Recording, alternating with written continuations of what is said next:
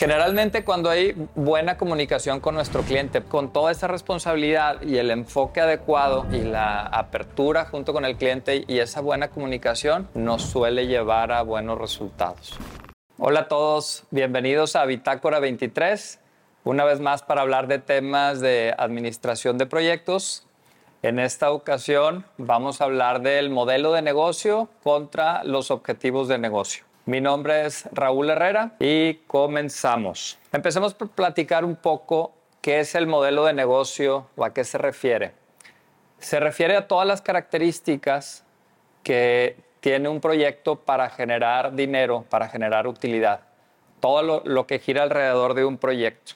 Muy bien. Y los objetivos del negocio son los KPIs o los, eh, los puntos específicos que se tienen que cumplir.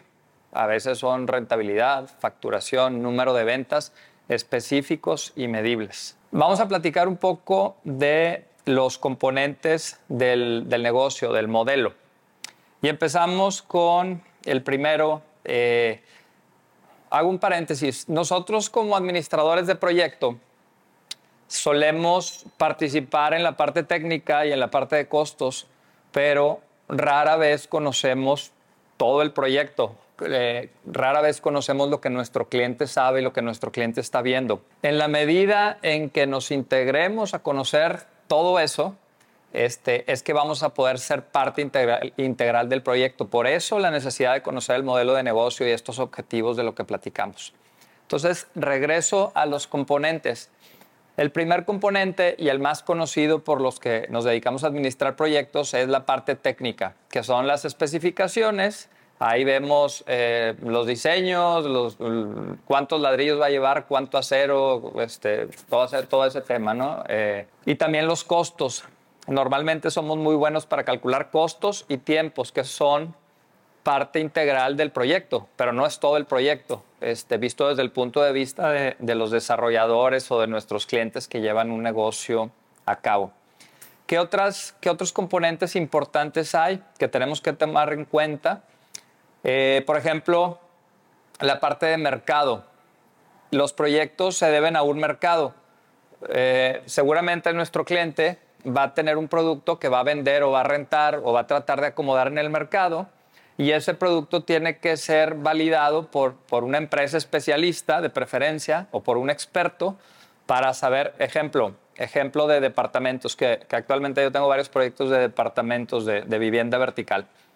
Tienes que saber eh, qué ticket, en cuánto se va a vender, para ver si en esa zona lo pueden pagar X ticket, de cuántas recámaras, de cuántos baños, si es algo moderno, si es algo este, más clásico, si va enfocado, quién es tu, quién es tu cliente tipo, si son familias jóvenes, familias este, adultas, si son personas retiradas, si va a necesitar amenidades de, gimnasio o, muchas áreas infantiles etcétera. Todo eso, porque es importante que lo sepamos? Porque podemos aportar mucho valor, ¿ok? Normalmente tenemos experiencia sin saberlo de tantos proyectos que hemos visto. Mm, después, tenemos la parte legal. Eh, en todos los proyectos suele haber una restricción legal que las autoridades, ya sea el municipio o, las eh, dependencias de agua, drenaje, este, Semarnat, las dependencias em, de ecología, nos ponen em, ponen restricciones. Eh, entonces, tenemos que entender cuáles son las reglas principales, tenemos que entender cómo funciona, porque todo el proyecto se tiene que regir y se tiene que adaptar a, dichas restricciones. ¿okay? También hay gente que la sabe negociar, hay clientes que la saben negociar muy bien, entonces podemos aprender mucho de ellos. El siguiente es la parte económica, que es la que dice si el proyecto es rentable o no. Cuando oímos corridas financieras, cuando oímos este, que el Excel, que, se cargue en el Excel, todo lo que estamos viendo, mercado, este, cuántas, cuántos departamentos o cuántas naves industriales o cuántos, lo que sea, cuántas casas se van a vender o se van a rentar por mes, todo eso es, parte del, del, mercado, de los datos que tenemos y lo vamos a vaciar o nuestro cliente lo va a vaciar en un modelo económico y va a salir si es rentable o no. No sé si se han fijado, si han tenido algo de experiencia, que llega el cliente y dice, ya lo cargué en el modelo, pero no está dando, no, me da el, número que le pedimos de rentabilidad. Entonces, vamos a revisar los costos, vamos a ver si podemos vender más, vamos a ver si cambiamos el producto porque el modelo no está dando. Se refiere a la parte económica del proyecto. Y finalmente, la quinta es el aspecto financiero. Ya que el proyecto sale rentable en el Excel y que el modelo de negocio se ve muy bien en el papel, que está validado, hay que eh, revisar la estructura de capital, que significa cómo se va a conseguir el dinero para financiar el proyecto. Entonces, esas fuentes de financiamiento eh, son, ahorita las, las comentamos, pero requieren de mucha confianza en el proyecto. Entonces, si nuestro cliente es alguien respetado en el mercado y es alguien con ya cierta reputación y ha tenido éxito en el pasado, es muy probable que tanto inversionistas como bancos como otras fuentes quieran invertir con él. Si no es el caso, pues tiene que irse creando su reputación poco a poco y que lo vayan conociendo. Dentro de la estructura de capital, este, los, algunos de las, de las fuentes principales, pues al principio, cuando el proyecto se está gestando, se está creando, se, se le llama capital semilla, donde los desarrolladores pues consiguen ese, ese capital con inversionistas primarios que entran muy pronto al proyecto, donde están apostando sus recursos y están este, con análisis previos, con diseños preliminares, con, con proyecto conceptual arquitectónico. Luego pasan a ingenierías y la inversión de todos esos diseños, pues no saben claramente si va a fructificar o no. No tienen la certeza de que si va a fructificar o no. Después, ya con un diseño más sólido, con el modelo, eh, el, modelo económico, el modelo financiero ya validado eh, y con un presupuesto claro, que en eso ayudamos en la gerencia, ayudamos mucho, ya con un presupuesto base firmado, eh, pasan a la preventa. Y en la preventa, este, como su nombre lo dicen, empiezan a hacer ventas antes de hacer la construcción y empiezan a captar recursos. Es, es la siguiente fase de la estructura de capital. Van, van este, obteniendo recursos y empieza la construcción del proyecto. Más adelante este, eh, pasamos al crédito puente, donde el crédito puente eh, pues ya es con un banco o con alguna institución financiera que te va pagando conforme va avanzando el proyecto. Entonces para nosotros es muy importante entender todas estas etapas para saber qué tiene que pasar para que el banco te dé dinero no vamos a hacer otra cosa, nos vamos a enfocar en las actividades para que el banco le dé dinero a nuestro cliente, ¿de acuerdo? Y antes nos vamos a enfocar en qué tiene que suceder para que las preventas se den, qué tiene que pasar. Nosotros recomendamos que el presupuesto base esté autorizado y que tengamos permiso de construcción para poder tener la certeza de que vamos a poder hacer el proyecto.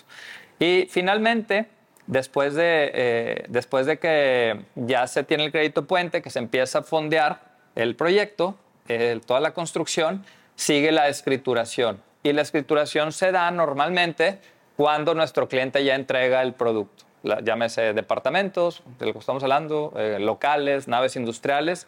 si es que están en venta, se escritura.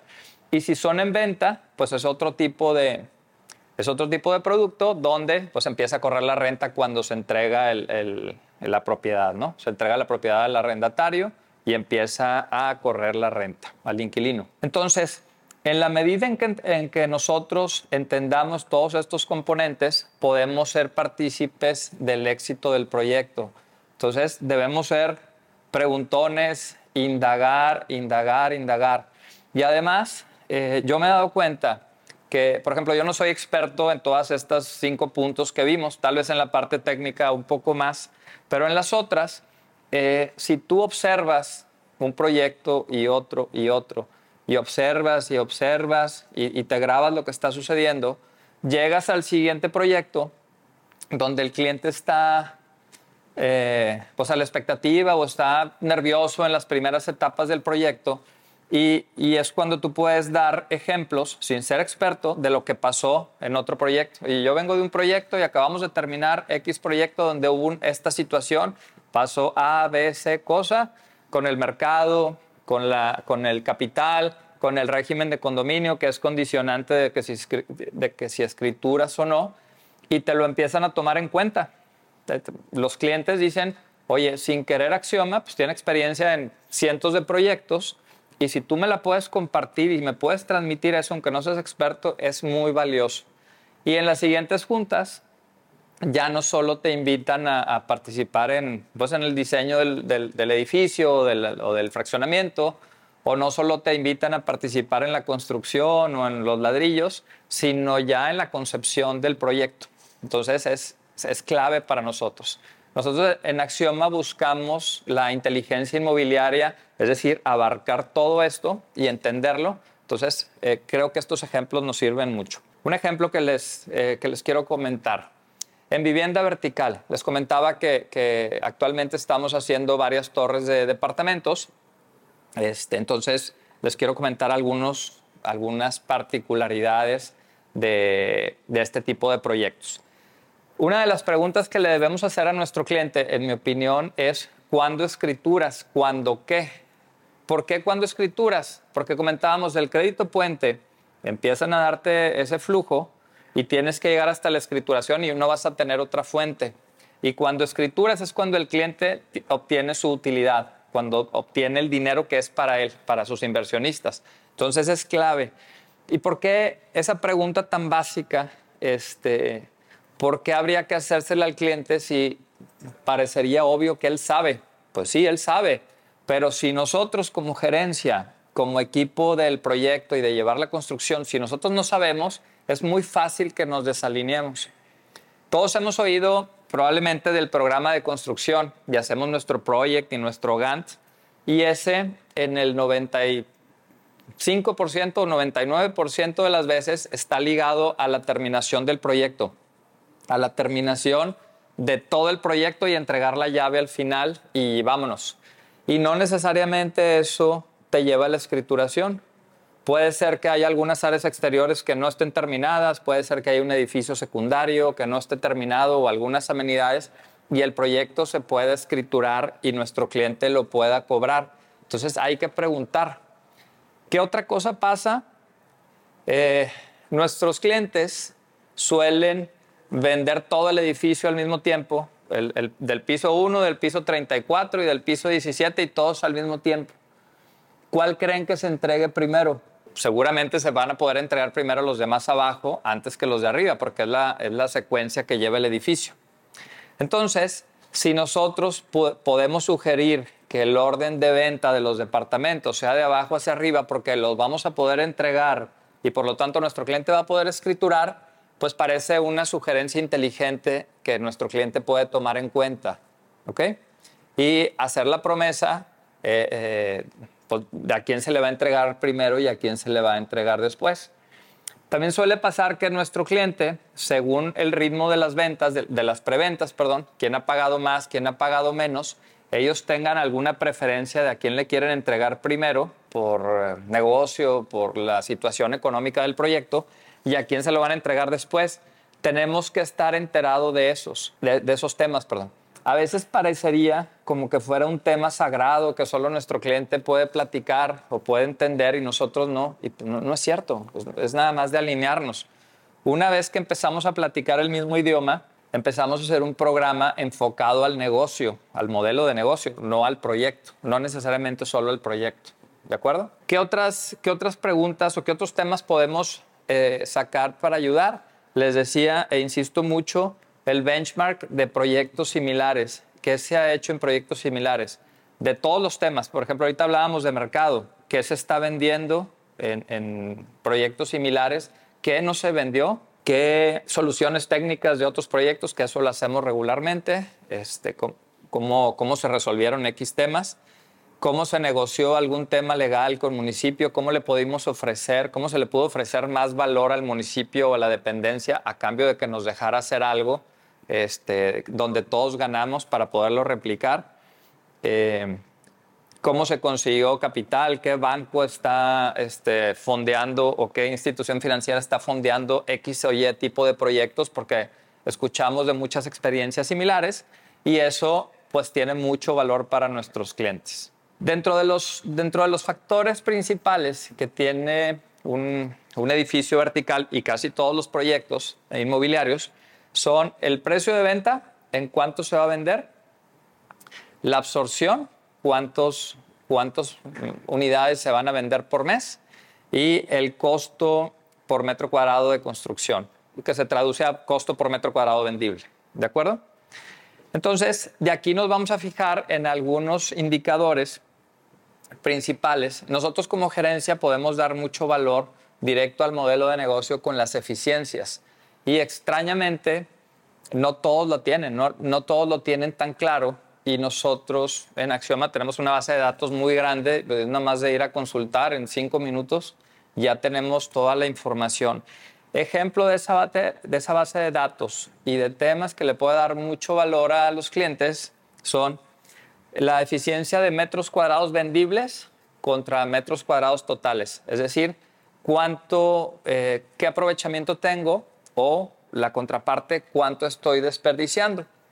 Nuestros clientes pues venden los metros cuadrados privativos, llámense de una casa, de un departamento, de una oficina o de un local comercial, etc.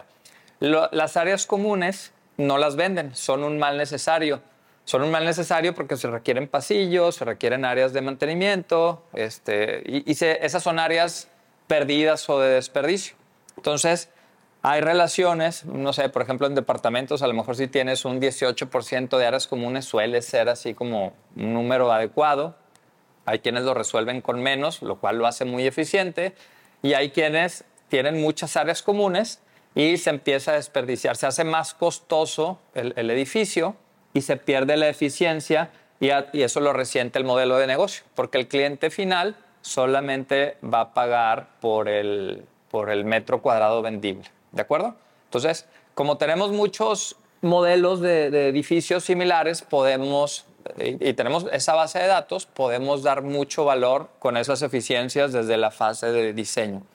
Otro ejemplo que nos sucede muy seguido este, es la eficiencia de la estructura de concreto, de las estructuras de concreto, eh, donde el acero a veces están sobrecargadas de acero o de concreto en una primer corrida eh, y al revisarlas y al compararlos, a lo mejor yo no soy estructurista, yo no soy experto estructurista, ni algunos compañeros de Axioma, pero al revisar con, la base de datos nos damos cuenta de que algunas estructuras están sobre, sobrecargadas o sobrepasadas y revisamos con los ingenieros estructuristas y suele haber mejoras considerables, muy, muy importantes. Es muy típico.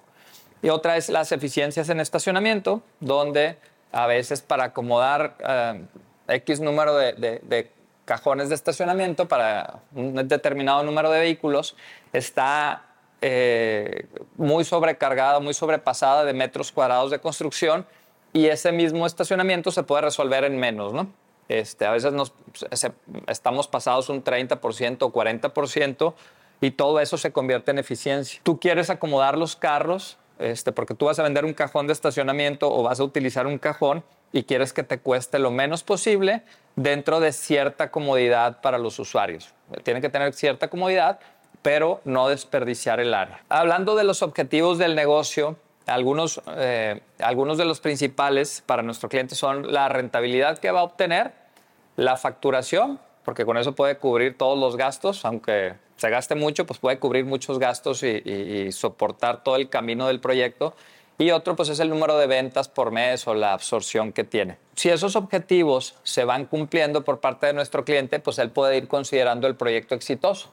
A veces se miden objetivos parciales, es decir, mes a mes, este, y pues obviamente al final se va a medir eh, cómo, cómo quedó el resultado de todo el proyecto. Y aquí en esta parte de los objetivos, yo recomiendo que seamos muy cautelosos como administradores de proyectos y que tengamos mucha comunicación con nuestro cliente. Algunos de los factores o de los temas que nosotros manejamos más importantes y más delicados para el resultado del proyecto son el tiempo y el costo.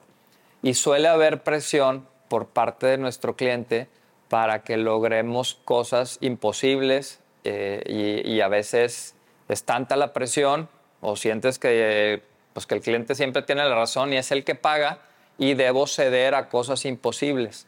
Y eso es muy peligroso para los proyectos. Recordemos que el cliente no manda, el proyecto sí manda, pero el cliente no necesariamente manda. Entonces, si el cliente nos quiere obligar a, aceptar un programa no realista, súper apretado, que sabemos que no vamos a terminar, mejor digamos que no, no lo vamos a hacer, no le entramos, que nos corra, nos vamos a otro lado, pero no debemos ser partícipes de ese error, porque hace cuenta que se va a ir al barranco y lo estamos dejando, lo estamos viendo cómo se va a ir al barranco y nos vamos a ir nosotros también. Lo mismo con presupuestos poco realistas, los que te dicen, no hay imprevistos, aquí no se aceptan imprevistos, pues los imprevistos existen por estadística, así funcionan las cosas. Vamos a viajar por un proyecto que nunca se ha hecho y va a haber cosas inesperadas. Y no podemos ganar todas, no podemos estar seguros de que se va a dar todo perfecto porque nunca pasa. Entonces, si dejamos que nuestro cliente planee y calcule sus objetivos del negocio con tiempos y, presupuestos irreales, este, vamos a ser parte del fracaso del proyecto. Entonces, mejor nos vamos o, lo tratamos de convencer, ¿verdad? Una de las experiencias que nos ha tocado, algunas experiencias que nos ha tocado, es que nosotros identificamos a nuestro, la organización de nuestro cliente en el, en el cliente en sí, el director o el dueño, y el sponsor o el que está encargado de de llevarnos de la mano junto con el gerente del proyecto, que nos consigue todas las autorizaciones, los pagos, etcétera, pero que no necesariamente es la cabeza de la organización. Entonces, a veces pasa que nuestro sponsor presiona para tener esos, esos resultados o esos tiempos eh, exageradamente bajos o costos bajos, porque con eso él puede empezar a, reflejar ciertos resultados este, positivos mes a mes y pues eh, si tienes costos bajos y tiempos cortos, pues financieramente tu proyecto se ve muy, se ve muy bien, ¿no? muy atractivo y con muy buenos resultados. Entonces, nosotros como gerencia podemos decir, caer en la trampa de decir, pues mi sponsor es el que me paga, está contento porque pues yo estoy presentando los reportes como él quiere, está, ya está, se hizo mi amigo y, y ya me quiere y me habla bonito, pero el proyecto se está empinando. Entonces, nosotros en, en, Axioma recomendamos y buscamos siempre hablar con el dueño, hablar con el director y tener esas juntas periódicas para evitar que caigamos en este, en este remolino o en este círculo vicioso y que después ya no podamos salir, que el proyecto ya no pueda salir. Entonces es como tocar base al menos una vez al mes, saber que estamos bien saber que, son realistas las expectativas, que son alcanzables y que en realidad vamos en el camino correcto. Y en caso de que no, pues levantar la bandera, este, la bandera roja o la bandera amarilla y decirle al cliente, este, pues te estoy avisando para que podamos recalcular o que podamos redirigir el rumbo y yo te ayudo. Dime qué hacemos, pero este, no quedarnos callados. Generalmente cuando hay buena comunicación con nuestro cliente, particularmente en los temas de modelo de negocio, se amplían las probabilidades de éxito porque la gerencia maneja más o menos el 80% del dinero del, proyecto. Entonces, con toda esa responsabilidad y el enfoque adecuado y la apertura junto con el cliente y esa buena comunicación, nos suele llevar a buenos resultados. Muchas gracias por acompañarme en este podcast y los invito a que nos sigan acompañando en redes sociales, tanto Axioma Proyectos como a Campus Axioma y por ahí van a poder encontrar más contenido de valor. Gracias, hasta luego. Gracias por escuchar hasta el final este capítulo. Lo que quiero hacer ahorita es invitarte a que te inscribas a nuestros cursos y a certificación para que puedas seguir avanzando en tu conocimiento y en tu práctica en proyectos reales y herramientas y metodologías que están aplicadas en proyectos todos los días. Mándanos un mensaje a Instagram con la palabra 23H y alguien de nuestro equipo se va a comunicar contigo. Gracias.